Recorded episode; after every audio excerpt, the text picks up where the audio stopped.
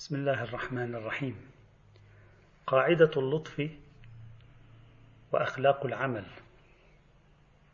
هناك قاعدة في علم الكلام الإسلامي خاصة عند مذاهب العدلية من المعتزلة والزيدية والإمامية تسمى بقاعدة اللطف.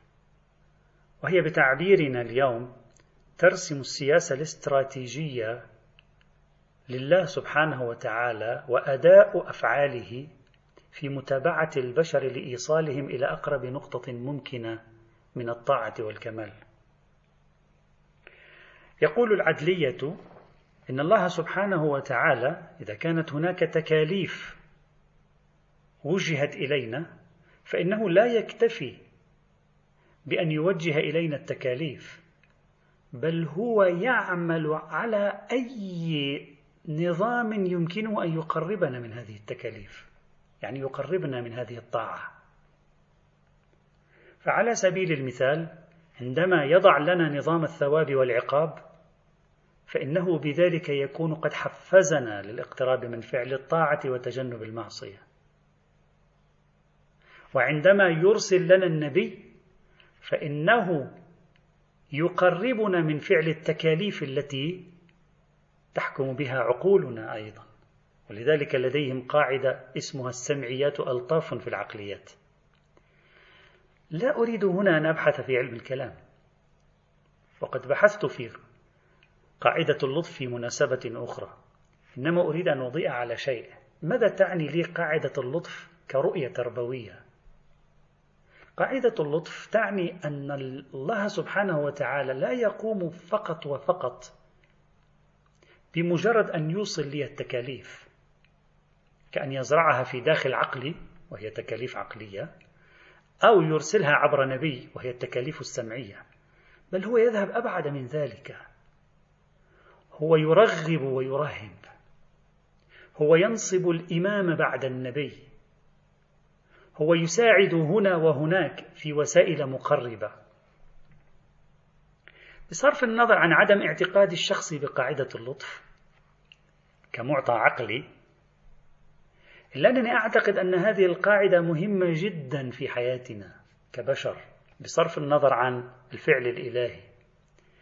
بمعنى لا يهم وأنت تريد من الآخرين أن يفعلوا فعلا صالحا لا يهم فقط أن تقول لهم هذا الفعل صالح وذلك الفعل غير صالح. بل يجب عليك أن تذهب أبعد من ذلك في وظيفتك التربوية أن تخلق في داخلهم مهما أمكنك المحفزات للفعل الصالح والمثبطات عن الفعل غير الصالح.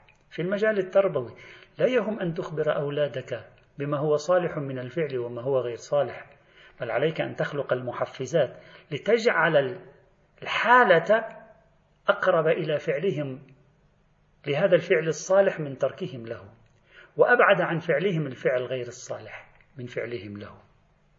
هكذا الحال إذا كنت في مؤسسة أو في دائرة وعندك العديد من الموظفين ليس المهم أن تلقي القوانين عليهم. المطلوب أيضا أن تخلق المحفزات أن تخلق المناخات التي تجعلهم أكثر اقترابا من الوصول إلى ما تريد. كذلك الحال في المجال الديني ليس المهم أن تقول للناس هذا حلال وهذا حرام بل المهم أيضا أن تخلق المناخ وتأتي بإبداعات الطرق التي تجعل مسيرتهم أقرب إلى فعل الطاعة من فعل المعصية. هذا مهم جدا في إطار أعمالنا التربوية البيتية في إطار أعمالنا التربوية في المدرسة والجامعة في إطار أعمالنا التربوية في العمل وفي إطار أعمالنا التربوية على مستوى الاجتماع الديني وكذلك الاجتماع السياسي. ليس المهم أن تبين الحق من الباطل.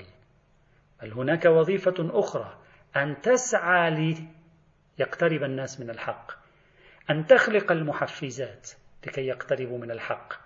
المعرفة بالحق والباطل شيء وخلق المحفزات شيء آخر. وهذه مهمة ليست بسيطة بل هي مهمة عسيرة علينا الانتباه لها دائما والحمد لله رب العالمين.